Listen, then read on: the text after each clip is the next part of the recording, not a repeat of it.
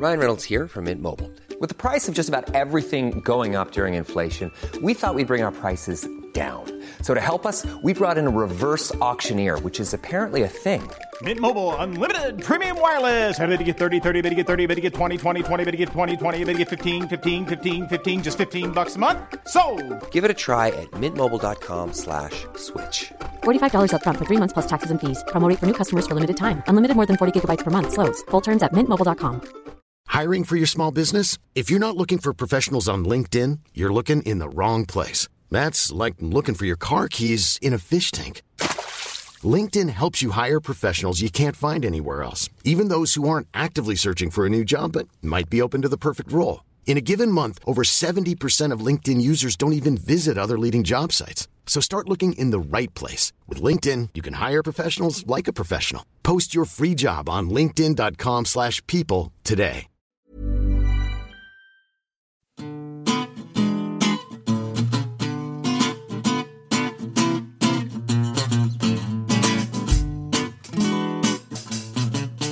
Hi, I'm Stephen, And I'm Ailbhe. and on this episode of the New Statesman podcast, we discuss the horrific scenes in the United States, and you ask us how influential have lockdown skeptics been on government decisions about lockdown? So, obviously, the most significant event in global politics over the last however many hours have been the events in Washington, D.C. Obviously, we have another podcast, World Review, in which our international team discuss all of this stuff in greater detail, and they will do that tomorrow. But I thought, Ailbhe, it would be a good idea for us to talk about it a bit because obviously it's um, a huge event that the world over is talking about. You talked about how, in many ways, this was unsurprising in our free morning email morning call. Why was it unsurprising to you? I suppose it didn't make it any less shocking. And so, in some ways, I, I was very surprised and shocked and found it very surreal. But I think I sort of meant that more on the level of analysis or whatever. We shouldn't find it surprising. Or that's just my own take on it. That actually, I mean, it's a new development, but it's entirely in keeping with everything that we have seen from the Trump presidency from the very beginning. And it's sort of just the, I mean, this is what Emily wrote in, in her dispatch from Washington last night. And so I kind of picked up on, on, on a similar theme that words do eventually become actions and that beyond what you say on Twitter or the comments that you make that are leaked about. I mean, I was just thinking about the grab him by the pussy comment and his response to the events in Charlottesville. This is all part of the same process, um, but eventually there is a real world violent manifestation of those words. So I think in that sense, it isn't surprising. It's the same thing. And I thought it was a kind of vindication of the way people like our US editor, Emily, have covered Trump the whole time. Because I think to call his kind of politics what it is and to be really unflinching in that, rather than I think doing the kind of coverage that would be kind of tempting to sort of try to be terribly fair and to treat him as though he's sort of different or to, in some ways, kind of make apologies for it is clearly not the right approach for this kind of politics or this kind of president. And I think, yeah, just the final developments of this violent insurrection at the Capitol, these people who I don't know what you think, Stephen, but I think, you know, genuinely believe that they've had the election stolen from them. I genuinely believe the untruths that Donald Trump has been peddling. Like, seeing the way that this is the way the Trump presidency comes to an end, I think just validates the way clear voices, I mean, even Sadiq Khan in London being exactly clear about what he thought of Donald Trump and making, I think, a completely valid parallel with 20th century fascism. I think those are the kinds of voices that actually are really vindicated by this, that that was the correct approach to take all along. Watching the events unfold, Stephen, what were you thinking? It didn't really surprise me that something like this would happen because, one, as you say, right, like we all, right, presumably believe and trust the leaders and or parties we choose to support, right? I mean, like to take, you know, a, a completely parochial and, and much more benign uh, example, right? If, like, our, our unfortunately, our standing down head of um, sort of environment and other policies here in this borough said, actually, I've looked at it and I think, to take something I think is self evidently absurd, I think that actually opening a new coal mine in Cumbria might be a good thing. I'm not saying I would necessarily believe it, but I would at least think I would give it headspace, right? Because I trust John Burke, our head of the environment. I think he has a good record, yada, yada, yada. Now, hopefully, I would eventually look at it and probably then disregard it. But of course, right, if you have a situation in which someone you voted for, you know, your literal president, who you believe has been, you know, a positive thing for your country, a positive thing for you, this is right. Like Donald Trump has essentially been saying there has been a coup in his country for however many weeks. So it is a rational and normal reaction for it to provoke a political violence, right? And one of the things I have never really understood about some people's reaction to the Trump era, right, is like, of course, speeches and rhetoric have consequences. Otherwise, politicians wouldn't use them. It just kind of defies all all logic and sense to go, oh well, you know, this won't have some form of of reaction and consequence. I think the the thing I found surprising was actually not so much about any anything that happened in terms of the Capitol invasion, in terms of the action of the insurrectionists themselves. The the reaction of political institutions as a whole was, I thought, the more significant thing. Right, like we've we've seen in the last how many hours, right? The Republican Party suffered defeats in two Senate elections, and they possibly wouldn't have lost if they'd just run on a message of, "He is the president. Your vote counts." We need to have divided government as a check on on Joe Biden. And indeed, we've seen now in two elections in which Donald Trump has has done worse, right, than other Republicans on the on the ballot, right? In essentially every every part of the United States, right? Both 2016 and 2020, the Republican Party did better than than Donald Trump in in the presidential election on the same elections in the same day. Even if you kind of like chuck out the, the kind of more obvious outliers, right? Like some bloke in Vermont who's yeah, like who has completely different politics to the National Party issues. Ignore people like that. Donald Trump still did, did worse. And I think to me, the, the significant thing, yeah, to kind of pivot away from World Review's turf is what it says about the overall Republican Party. The majority of members of the House of Representatives voted against certifying the election results which means that the kind of the dream I think that a large number of people in the top of government in the United Kingdom, top of government in France, top of government in Germany, top of government across Europe, and indeed across the democratic world has broadly been that like if you use the right words, Donald Trump will just kind of become Eisenhower or Reagan or you know whatever Republican politician you personally would think that your political interests were better served by by being across. And the other thing is basically go like, oh well, it'll be fine because it will last four to eight years, and then at the end, a normal Democrat or a normal Republican will take over, and, and it, it will all be fine. And we don't really need to ask any of the difficult and scary questions about what happens if the United States ceases to be a democracy. What happens if the United States becomes, you know, deeply riven by political violence, internal conflict? Dysfunction of the kind that we we saw in the handling of the pandemic. And I think the thing that this reveals is that it's hard to see how that dysfunction goes away, both because of the constitutional pressures, the consequences, and yeah, online disinformation.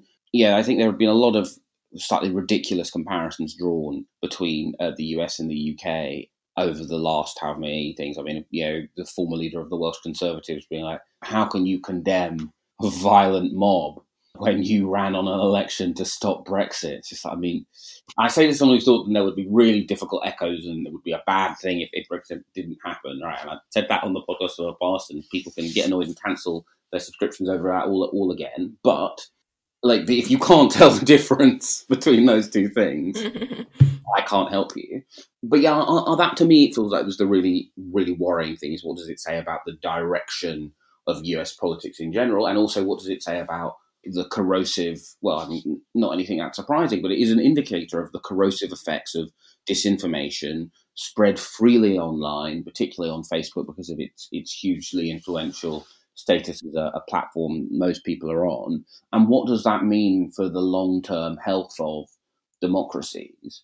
A country is ultimately a shared idea of a reality, and you can disagree about its political direction, you can disagree about a variety of things, but political entities begin to fall apart when countries no longer have a commonly agreed set of facts and principles, of which the most important one, for a variety of reasons, are elections are A, fair, and B, upheld.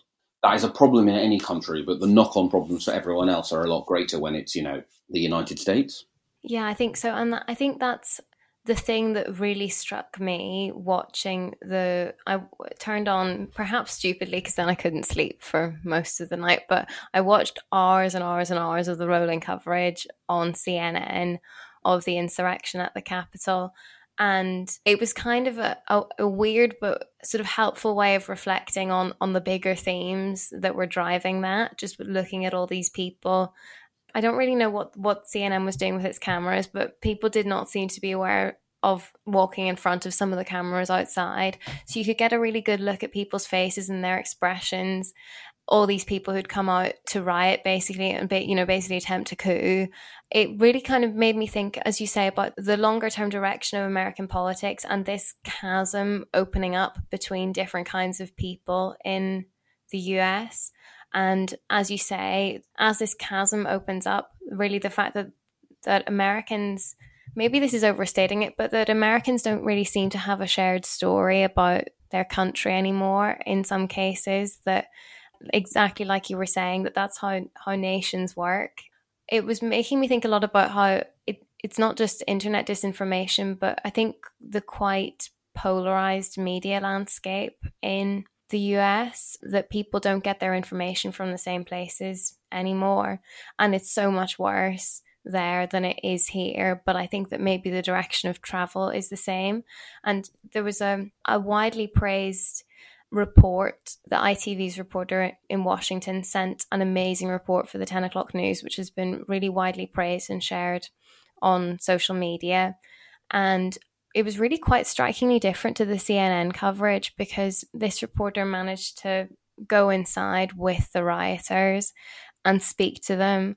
So they had this really incredible footage inside the Capitol, but a lot more of the people there talking. And maybe there's a debate to be had about how helpful it is to actually give those people a platform or a voice. I think it is, in that it it doesn't amplify those views any more than they've already been amplified by the president of the United States. And it actually gives you much more of an insight into what they were thinking and even in like small ways thanks to that footage that we can see that there's like a clear strain of holocaust denial and anti-semitism running through the thinking of a lot of those protesters through like things that they were wearing and so on but the difference between that and the CNN reporting was that clearly CNN's calculation was that it was too dangerous basically to engage with the rioters that there's such a such a division between between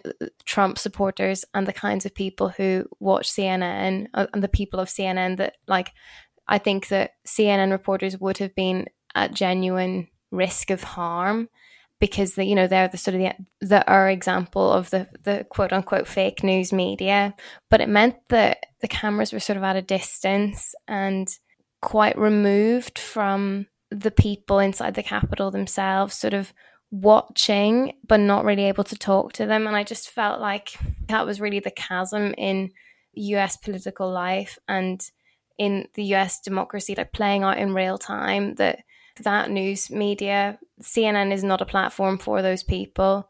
Like they hate it. Its reporters are at risk from those people.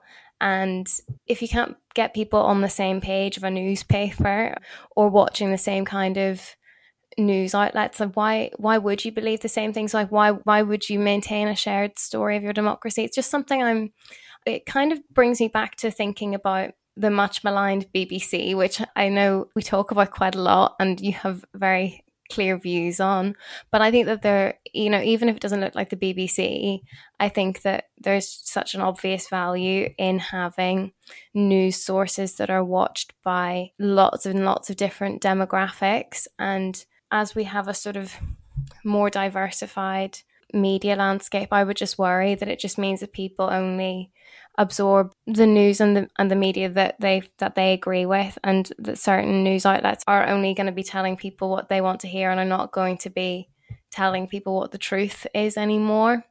To my slight shame, a conservative MP once said, and one of the reasons why they enjoy listening to this podcast is that they're like, it's the only they're like it's it's like having George Osborne complaining about like the BBC's dominance again. so I, I, obviously don't resile from any of my views about the fact that like I, I don't, for example, understand why it is that we have a situation where we have a publicly funded organisation and that hosts like awards for where, yeah where senior journalists host awards for what they consider to be good writing on their blog. Now, unlike everyone else who's seems to have done discourse about this. I have to be honest, I haven't clicked on it. I don't know what that person has picked as their winners. And actually, I don't care. It should not be on the BBC's website. Like, I, I really don't care if, you know, all eight winners or whatever it is are pieces written by Stephen K. Bush, right? Like, not what it's for. But I do think, in terms of a kind of health of our, our country and society, having a publicly run broadcaster that is consumed by, in some shape or form, whether it's, you know, on the BBC, on the on the BBC television, on Facebook, on Instagram, on TikTok, on whatever it is that the Ute get their their their news from, is is hugely valuable, useful, and important. And indeed, one of the problems I think we have with the BBC's in its current form is that the reason why it's valuable is it's a systemically important institution in public and broadcast life the reason why it's often quite dangerous in a British context is it they act like they're the same size as ITV sometimes. Mm.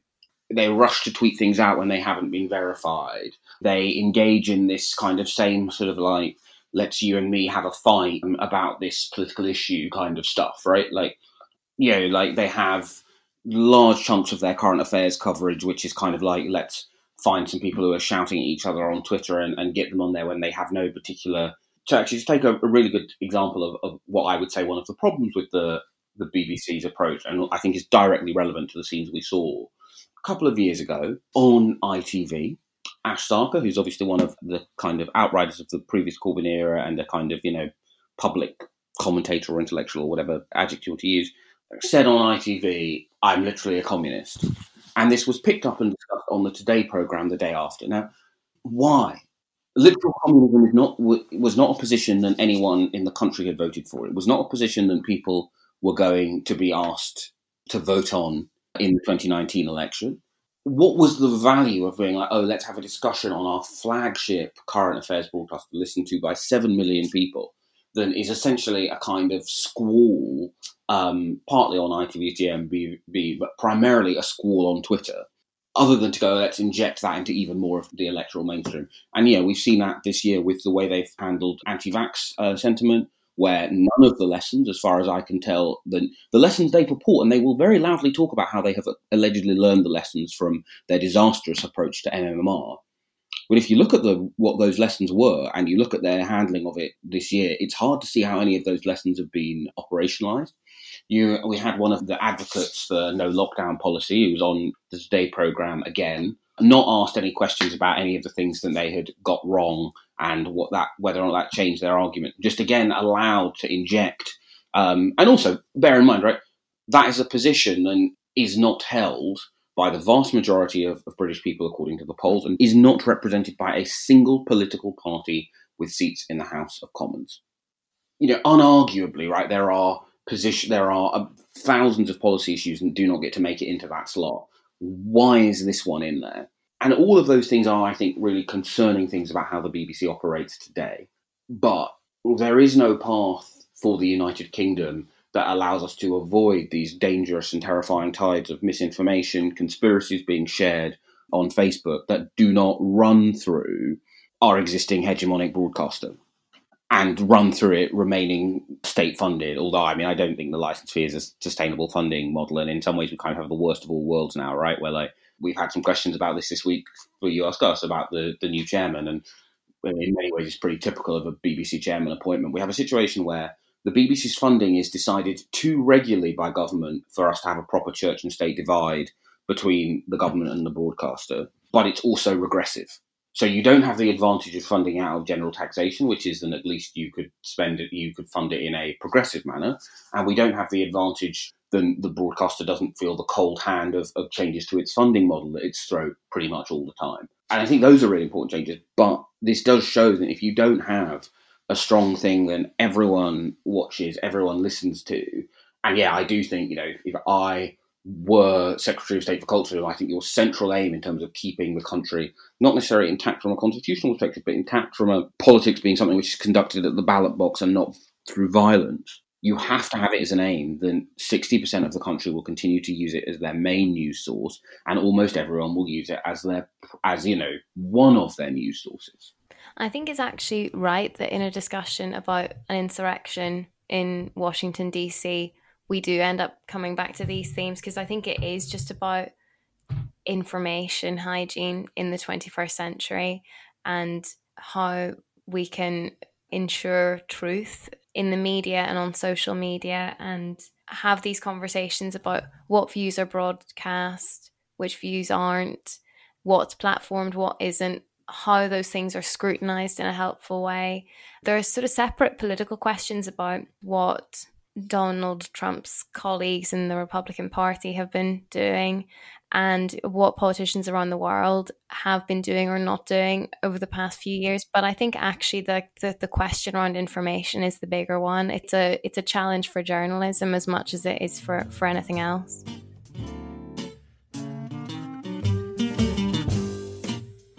If you've been enjoying our podcast and want to find out more about what we think and some of our colleagues too, then why not subscribe to the New Statesman? You can get 12 weeks for £12. Go to newstatesman.com forward slash subscribe 12.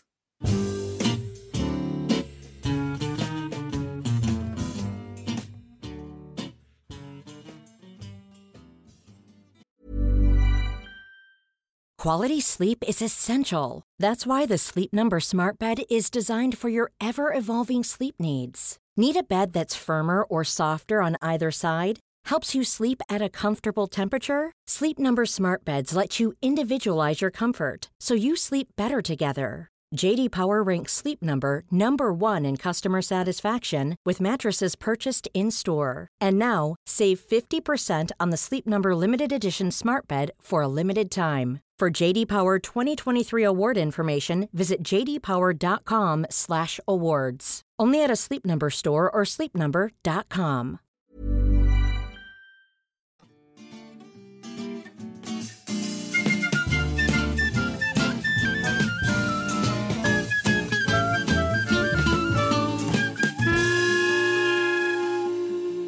And now it's time for a section we like to call You Ask Us. So we've had a few questions on similar themes. So tying them all together, how influential do you think lockdown skeptics within the Conservative Party and outside in the media have been on the slowness to lockdown again? Uh, so I actually think, in terms of the speed of the decisions taken by the government in England from 20th of December to the 4th of January, right? The kind of the points at which it had since passed the point where it was obvious that there needed to be a lockdown, culminating in you know the kind of the sort of slow running. First, we don't do Christmas, then we shunt some more areas into tier four, then we shunt some more areas into tier three. Oh, surprise! We actually have to lock down completely. I actually think the answer is not at all, because you know, the significant thing is is that actually, if you look at the most recent vote, only 12 Conservatives rebelled. Your average lockdown skeptic Conservative MP does understand that the position that they're in now is very different, both because of the vaccines, but also because of, of the more severe number of cases. Actually, I think the thing which has been significant at every point has not been so much the level of lockdown skepticism within the parliamentary party, it's been the desire of the Chancellor and parts of the other parts of the government not to end up in a situation in which any of these crisis measures become permanent, which is why almost anything. So obviously, like the furlough, right? You're either furloughed or you're not, and it's very easy if you're a government for the furlough payment to simply die on the vine. Right? There is, to my mind, no realistic prospect of them not being able to go. That's the end of that chapter. Whereas things like the twenty pound uplift in universal credit going to be very hard to unpick. things like going, oh yeah, actually, it turns out that we are sort of, you know, food poverty doesn't stop being a problem for the six weeks of the summer holidays, right? That kind of thing is a lot more difficult to unpick. And broadly, because the longer this goes on, the more you end up having to do things that are slightly more precedent breaking and kind of move the state in directions that one wouldn't necessarily like if you were a conservative, then they just become more inclined to resist those things. And at every point, if you're Boris Johnson, you just want to avoid upsetting anyone in the room or making um, making clear decisions, and that means that at every point, what happens is you eyeball it, you eyeball it, you eyeball it, and then eventually all of the lights on the NHS dashboard dashboard flash red, and you have to act. I think that, that I think the character of Boris Johnson and those political imperatives will be much more important than anything that any backbenchers have done. Right? If you look at the point when the uh, lockdown skeptics became organised in Parliament, actually it weirdly coincided with the, the ebbing of their influence because there was a vaccine breakthrough and there were a variety of alarming noises in the NHS. I, I think where they have been more influential is actually in terms of the public understanding of it. Not so much because obviously most people are not lockdown skeptics, but it feels to me at least like we have a situation where a lot of our public health debate over coronavirus has been designed, has, you know, has become a, a conversation between the 20% of people who are lockdown skeptic and their very loud representatives in parts of the right wing media, and someone who thinks lockdown, whether it's a necessary evil, whether yeah, but someone in the seventy percent, and those are those are the kind of the two points of the debate. We have never had a discussion about whether or not it is desirable or fair or equitable to uh, have a lockdown enforced where businesses are not compelled to have home working and this has implications for whether or not schools may have to close. Right? It, it, I think it it has meant so. I think it's meant we've had a, a, much worse quality of conversation about how to do lockdown effectively. I think it's one of the reasons why we've never really talked about the fact that we, in common with everyone across Europe, seems entirely averse to actually trying to do isolation and quarantine in a serious way. Mm. So yeah, that's my sense of how I'm pushing. What do you think?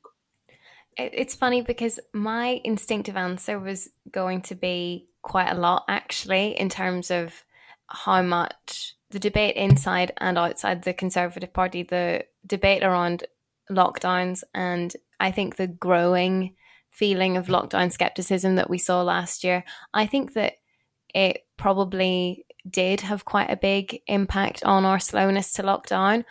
But I also think that you're completely right that it's not as though any particular Conservative MP, I imagine, around the 22nd of December knew that the, those sage minutes were advising a full national lockdown and they were tapping Boris Johnson on the shoulder saying, you know, you can't do this because we wouldn't support it. I don't think that that was the case at all. I think it's it's just the sort of the inherent reluctance to lockdown is baked in for for Boris Johnson now that they don't need to say it or they've said it quite enough such that that is a a feeling at the very top of government that that is a position that Boris Johnson understands. And I feel like if he was a backbencher would broadly support.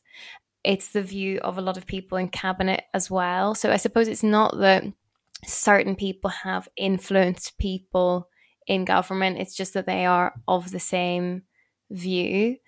And yes, I, I suppose it's just that my impression is that Boris Johnson's answer, which to me doesn't make much sense, but you can kind of see the thinking behind it. Clearly, his his response to the later stage of the pandemic has just been, "Oh, you know, we we accept that lockdowns are bad." I don't think anyone disagrees on that, by the way. But you know, we accept that lockdowns are bad.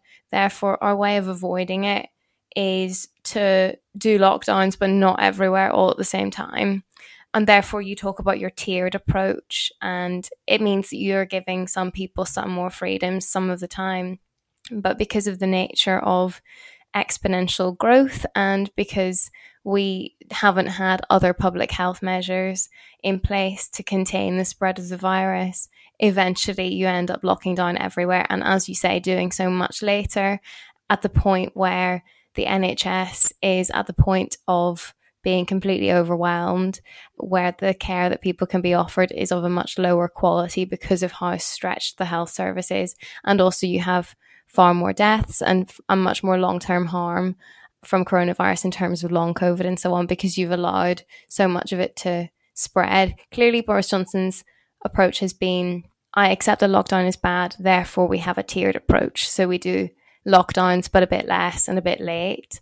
And then you end up doing it for much longer. I think we just have had a very poor quality of public debate on this.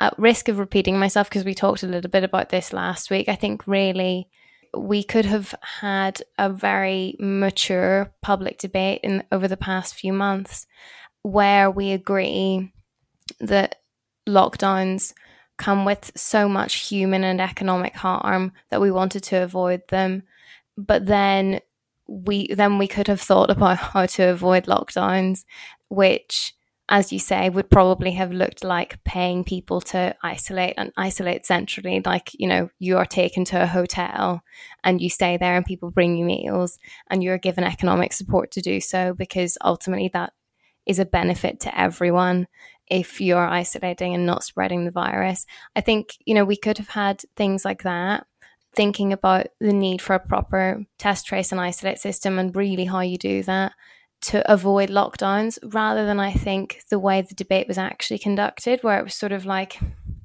you know, the people talking loudest about how bad lockdowns were seemed to think that they could get some sort of agreement that it just wouldn't happen again.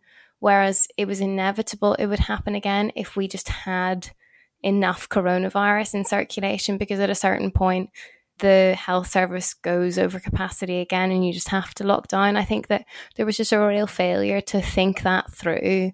And it means that, you know, I think people making the case against lockdowns are making such a sensible point in some ways about how how obviously bad it is to shut down large parts of the economy and how bad it is for people's well-being and probably their long-term health and well-being and happiness and educational development and everything to have to stay in your own home possibly without very much money for a very long stretch of time. But like everyone is on the same page on that i think.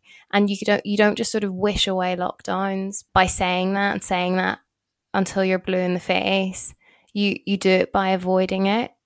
The way we had that conversation about lockdowns lockdown skeptics within the conservative party and outside it, I think established a certain attitude towards lockdowns such that Boris Johnson felt that it was almost better to wait a little longer before doing the inevitable, even though that you know comes with with such great human cost that we kind of failed to make the case that if lockdowns are inevitable, you need to do them sooner for shorter rather than later and longer. You've been listening to the New Statesman podcast. It's produced by Nick Hilton. Our music is still Devil by the Devil, licensed under Creative Commons. With me, Stephen Bush, who you can follow on at StephenKB. And me, Ailbhe Rea, who you can follow on Twitter at Pronounced Alva. And if you're enjoying the New Statesman podcast, please tell a friend.